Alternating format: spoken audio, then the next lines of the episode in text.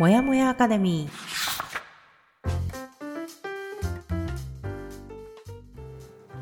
一人じゃ頑張れない人たちのための朝活のお供、もやアカレディオ。コーチングコミュニティブランのメンバー久美かながゆるっとお届けします。15分の余白が人生を変える。できた余白でもう少し自分を大切にしてほしい。チームブランがお送りいたします。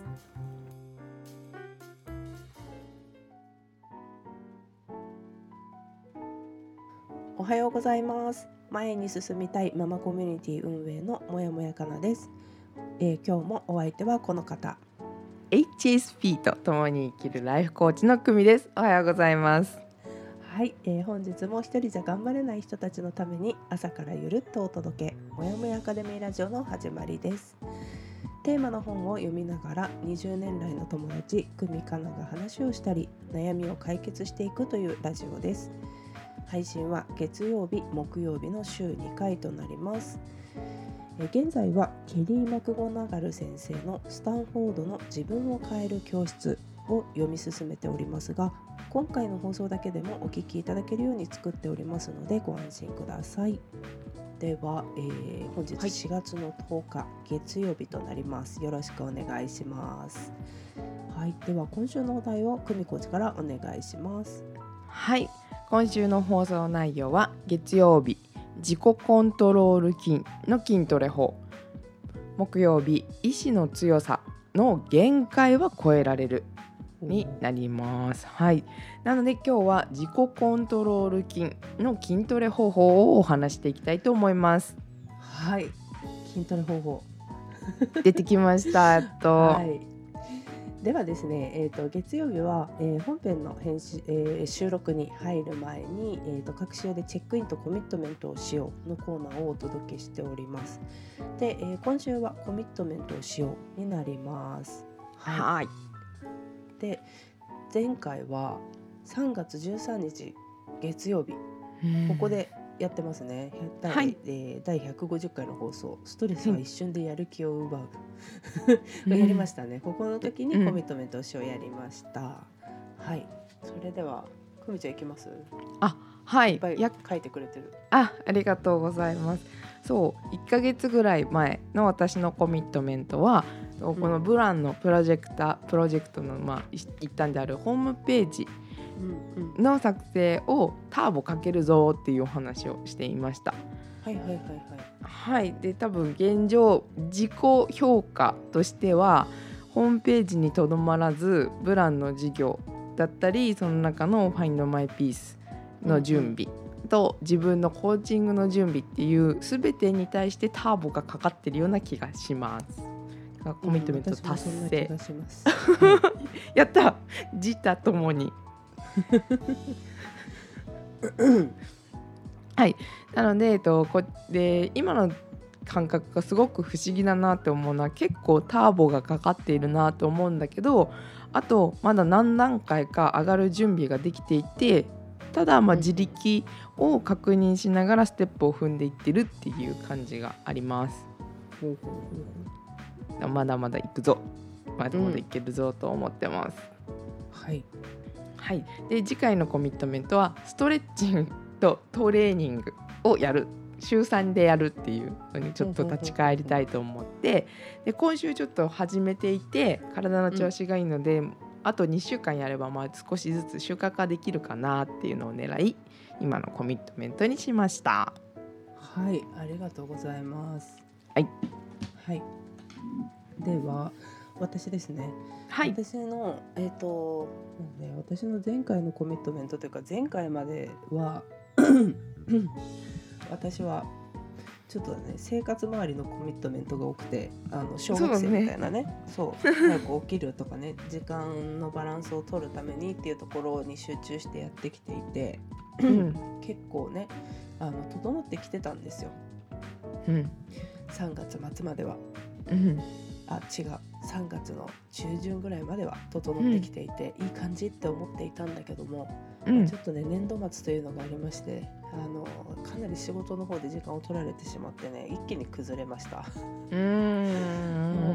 崩れたけどね、まあちょっとここはねしょうがないなっていう、年度末でみんな同じ状態で忙しい環境の中だったので、まあ、ここはちょっと私も残業しましょうということでね、ちょっと崩れたんですけど、やっとそれも落ち着いてきましたので、うん、で私はね、前回のコミットメントはとりあえず達成なんですけども、一応ね、今回はその、忙しかった期間でブランの方がなかなか時間を割けずに疲れ果ててしまって、なかなか脳みそが使えない状態でいたので、はい、とにかくね今回のコミットメントとしてはね、キャッチアップをすることです。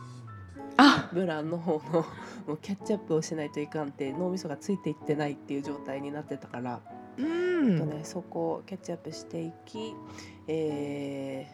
まあ、今ねいろいろやりましょうって言ってる課題が出てきているので、はい、ここら辺をねちゃんと私も調査したりだとか、そういったところをね動き始めていこうというところです。わお、ね、すごいね。みんなの情報を追うだけでいっぱいになってたから いつも思います。あと私とあゆみ先生の、LINE のやり取りがだいたい5時台朝の5時台とかが多いので、彼女は起きたらすごい量のチャットの未読になってるんじゃないかなって思う時あります。なってま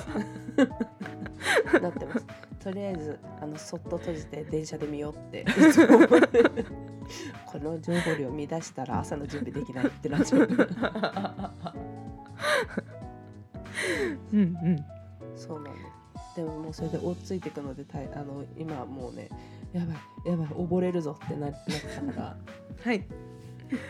ょっとちゃんとキャッチアップしていきます。はい、でそうなんです。一応 Find My Peace、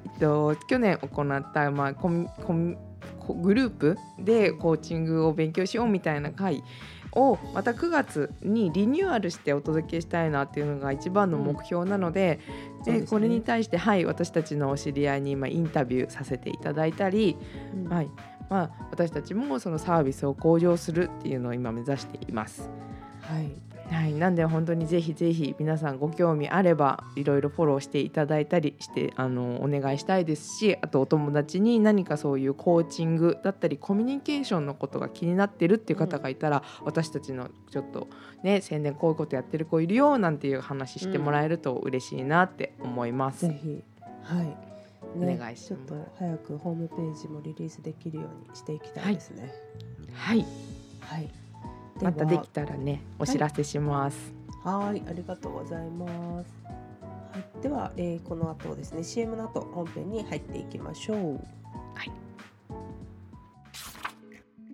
次の一歩が見つかる Find My Peace、 9月生募集中。3ヶ月間でずっと探していたあなたのピースを見つけに行きましょう。詳細は随時インスタグラムで配信しておりますので、ぜひ概要欄からブランチップスのインスタグラムのフォローをお願いいたします。はい、では本編の方に入っていきます。で、前回の放送はミント半分以下で回復するっていうところからまあいろいろ食事の話とかをねしましたね。はい、で、まあ、いろいろ意志力を使うとかなりこう消耗するんじゃないかっていうイメージでね、私たちはすごくそんなところもあったりだとか、はい、そういうことをするからなんだっけ、アメリカの話だったからあれだけど糖分のいっぱい詰まったねコーラを飲んでもいいんじゃないかみたいなね浮かれるんだろうみたいなことを言ってたけど、実はミントのねタブレットのミントの半分以下で回復するんだよっていうような話でしたね。はい、まさかのっていうね、はい、そう体を動かしてなきゃそんなに減ることはないんですごもっともだところで、まあ、今日はね、自己コントロール筋の筋トレ法というところをやっていきます。はい、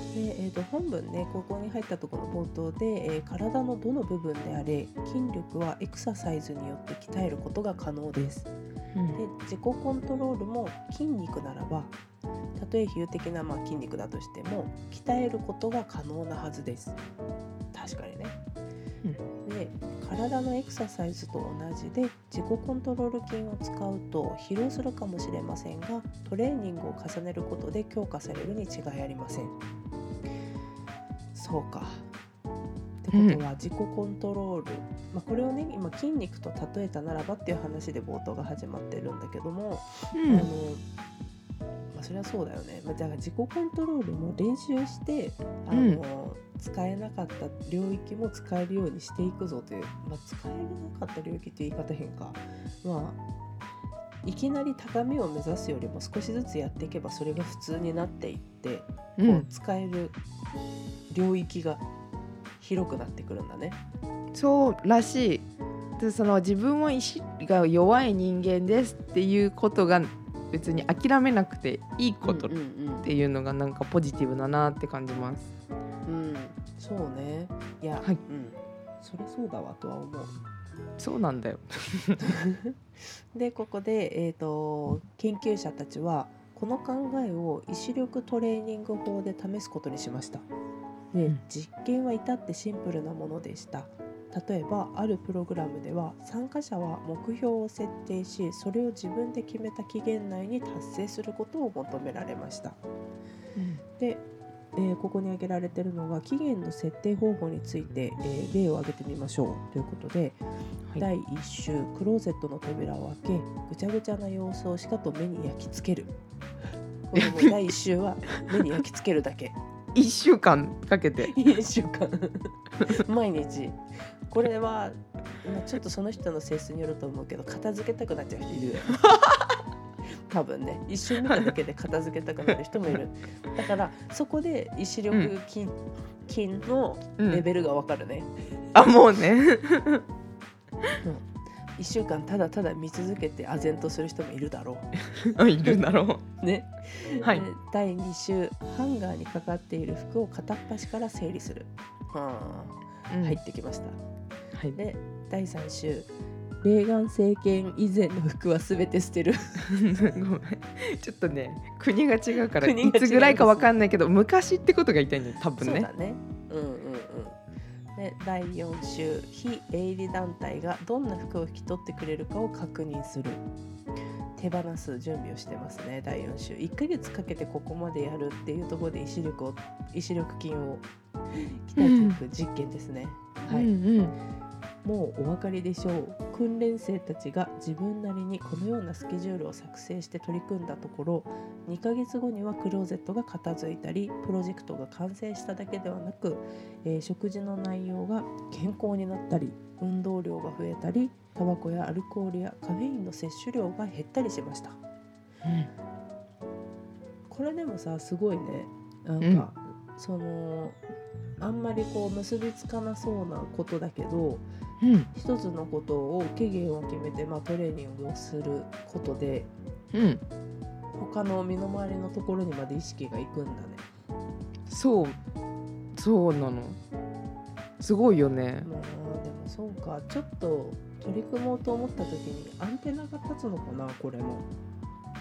アンテナが立つと、ちょっとこの後どんどん話してもらいたいんだけど、なんかでも自分自身もすごい感じるって思わない？なんか私はそう、この夢に向かって動き始めてから、かなちゃんとか結構食の話をしてくれるっていうのもあるけど、良くなってきてる気がして、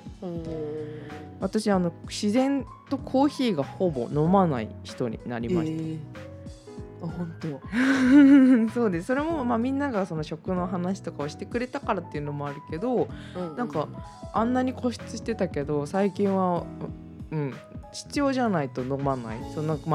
ミーティングでカフェ行くとかの時には使うけど、自分から飲もうみたいにはならなくなったり、何かが変わったんじゃないかなと思う。でもなんかあれかもね、クミのその前までで言うなんかちょっとこうやりたいことが思うようにやれてないとかさ、そういうなんかふつとしたストレスを抱えながらさ、でも日常は、これが日常なんだと思って過ごしてた、そのなんか見えないストレスみたいなのをさ結構、コーヒーとかで発散してたのかもね、あると思います。でも分かるなそれは。で、まあ、じゃあちょっと本文の方戻っていくと、その他の研究でも自制心を要する小さなこと、過去姿勢を良くする、毎日手が疲れるまでハンドグリップを握る、甘いものを減らす、出費を記録するなどを、継続して行った場合、意志力が全般的に強くなるという結果が出ています。へー、そうなんだ。へー、怖くて私出費を記録するっていうのはできないな、怖いなまあそれはまた別の話よねそう、別の話でもそっかそっか、姿勢を良くする、これは私いまだに心がけてやってますね。そうなんだ、意志力が全般的に強くなるんですね。はあ、そうなんだ。まあ、だから何かを決めて一つのことをやり続けてみるとか、もうちょっと目標を決めて期限を決めて、何か自分の中で改善したいようなことをの目標を立てて期限内に達成するっていうことをやると、他のところにもいい影響が出てくるってことか。で、ノースウェスタン大学の心理学チームは2週間のトレーニングよって、こういうトレーニングによってだね失礼しました、2週間のトレーニングによって恋人への暴力を減らすことができるかという実験を行いました。40名の成人を適当に3つのグループに振り分けました。で、第1グループは利き手でない方の手を使って食事、歯磨きをしたりドアを開けたりするよう指示を受けました。で、第2グループは汚い言葉を使うのを禁じられ、うんと言わずにはいと答えるように指示を受けました。で、第3グループは特に何も指示を受けませんでした。で、2週間後、第1グループと第2グループの人たちは嫉妬に駆られたり、パートナーからないがしろにされたり、あるいはそう感じたりなど、いかにもカッとなりそうなことが起きてもあまり反応しないようになっていました。しかし第3グループ、何も指示を受けなかったグループですねは、その人たちにはそのような変化は何も見られませんでした。で、何か難しい方を選ぶをしただけで自己コントロールができるようになる。おお、すごくない？そうだよ。だって利き手でない方で食事をしたり歯磨きをしたら恋人に対しての接し方が変わるってすごいね。そうですか。だからこうしたことをしていると脳はすぐに行動に出ないで考えるようになります。で、課題が些細なことであればあるほどこのプロセスはたやすくなるでしょう。参加者は苦痛を感じることなく自己コントロール筋を鍛えることができたのです。すごい。これをさ聞くだけだとさへーって感じだしさ、でもなんとなくわかるっていう感じもするけどさ、あれなのかね、体の中ではそういう物質が出るのかしら。あと思うのは、これちょっとこの後に書いてあるのが、注意を払っていないことについて記録をつけてみるみたいな例題もあるんだけど、それはねちょっとコーチングだったり NLP の方にもなるんだが、人間がその何かの行動に出る時って、約7割の人、これはねコーチング仲間が言ってた数字なんだけど、約7割の人が反射で行動してしまっている。で、そのあと 29%、3割の中の 29% の人がそういうふうに何か起きた時に選択ができるんだって。その多分選択ができるっていうことが意志が強いことにつながるっていうことなのかなとも私感じたりしました。ちなみにあと 1% はちょっと超人って言ってた超人ね、もう息を出てる人ねでもそう、だからその反射で行わないで起きていることとその自分の行動の間に余裕、隙間があるか否かっていうのが違うのかなっていうふうに、一応コーチング目線では捉えます。そうか、でもその今の話を聞いて思うと、もしかしたら私は意志力が結構強い方にいるかもしれないって今思ったの、うんうんうん、結構なんか私もこれってあゆみ先生とか久美とかと話しててうん、気づかされたというかその、うん、なんだろう、まあ、でも結構なんかさ あゆみ先生は結構私のなんか分析をしてくれる時あるじゃない、うん、なんかかなってさみたいなっていう多分全然違う反応をする2人だからだと思うんだよね、私とあゆみ先生って、うん、はいはい、物の捉え方も、まあ、組は組でまた別なんだけど、うん、なんか多分真逆な感じなのかな、似てるようで真逆みたいな、だからなんか結構私も反射その時に言われた言葉の反射でこう返答をしないとか、うん、結構考えてからレスポンスをするとかそういうタイプだから確かにもしかしたら、うん、意志力がある方のはずなのかも。ああ、能力筋力はじゃあある筋力はもしかしたらあるかもしれないね。すごいパターンが出てきたな。うん、いや分からない、なんかそう言いつつ違うかもなとか、うん、今ちょっと不安になっただけあ、ただうん、なんだろう、思考の方法とかその行動の方法では本当に言ってる通りに可能性は秘めていると今聞いてて思ったよ、うん、そうかも。まあでもこれは私の母親のおかげかな、母親に鍛えられた気がする。うん、まさにうちの母親は反射で反応する人だから、もう瞬時に、うん、言葉が返ってくるで、うん、すごくそれに対して後悔するタイプの人だから、あ、そこもするのね、うん、うん、そうそうそう、そういうタイプだから、だからその反射で反応する人に対して反射的な言葉を発してはいけないんだっていうことを長年の経験で積んだからね。あ、そうそうそうそう、それでこれはなんでこう言ってるんだみたいなことをね、私は常に考えてたから、う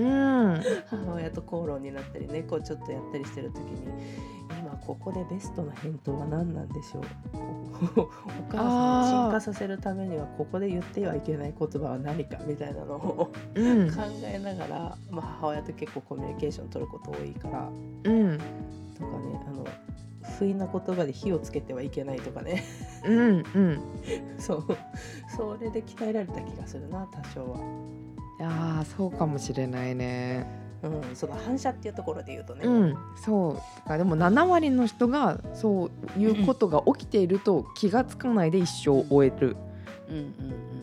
うんうん、ので本当に今これ聞いてる方はまずちょっとそこを考えたら、むしろその3割の方に入れる。うんうん、そうだね、なんかその、うん、例えばなんだろうね、例えばまあ友達とかと話してる時に不意な言葉で傷つくとかさ、うん、相手もさ、それこそ反射で言ったことに対してさ、後で傷つくとか、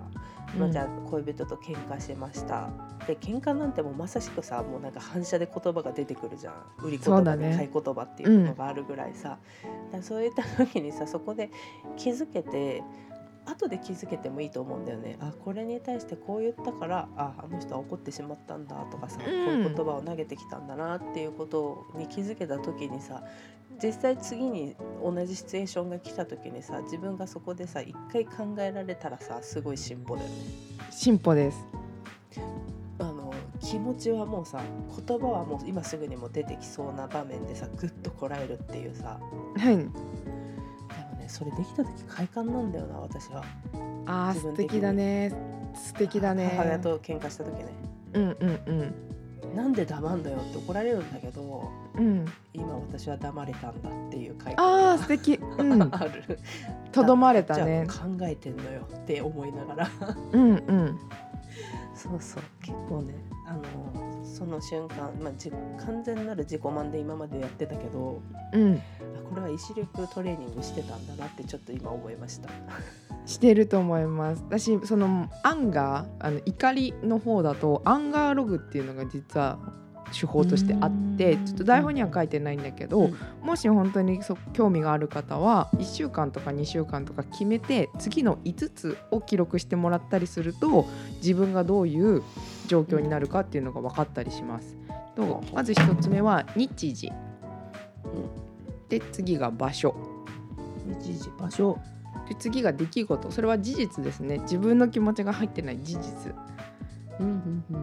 で4番目にその時に自分が思ったこと、だから要求したい、なんかそういう風にしてもらいたかったとか、それが嫌だ、うん、何でもいいから4番目は思ったこと、うん、で5番目が、まあ、10段階評価の怒りの強さ、こ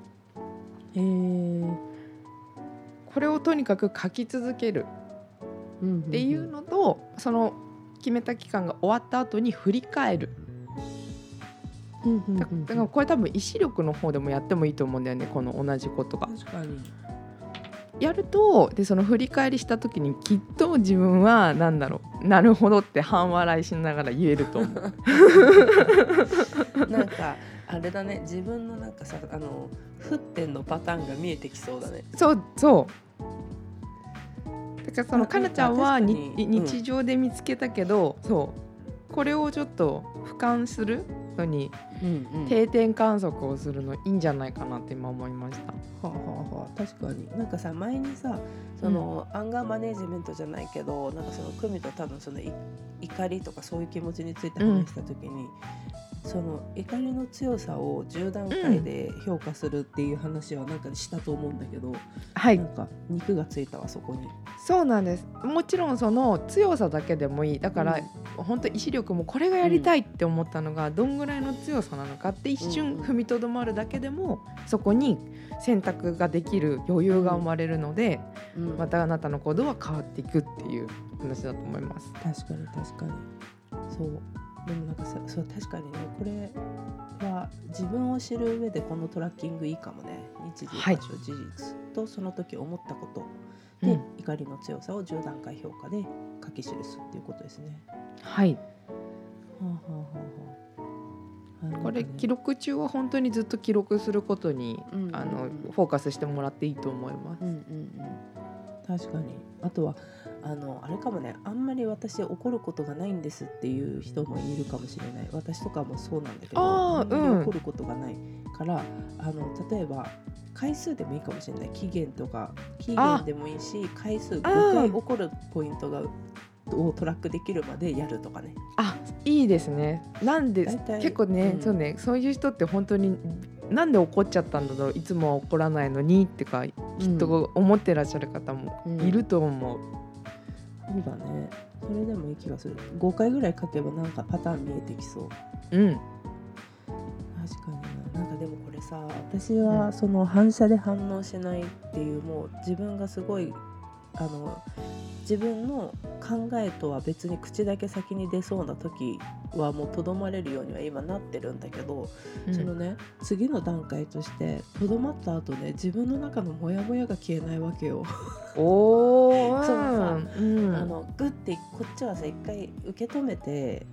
言いたい言葉は言わずに考えてから返答しようとしてるから、その時にさ、うん、抑えた感情がさずっといるわけよ、自分の中に。あー、うんそうでも私はそれを引きずりたくないっていうか、なるべく、まあ、どっちかっていうと私結構なんつうんだろうね、ぐちぐち言うタイプというよりも寝たら忘れるタイプではあるけど、たまに蘇る時があるからね、その感情をね消化していけるようになった時にまたなんか私、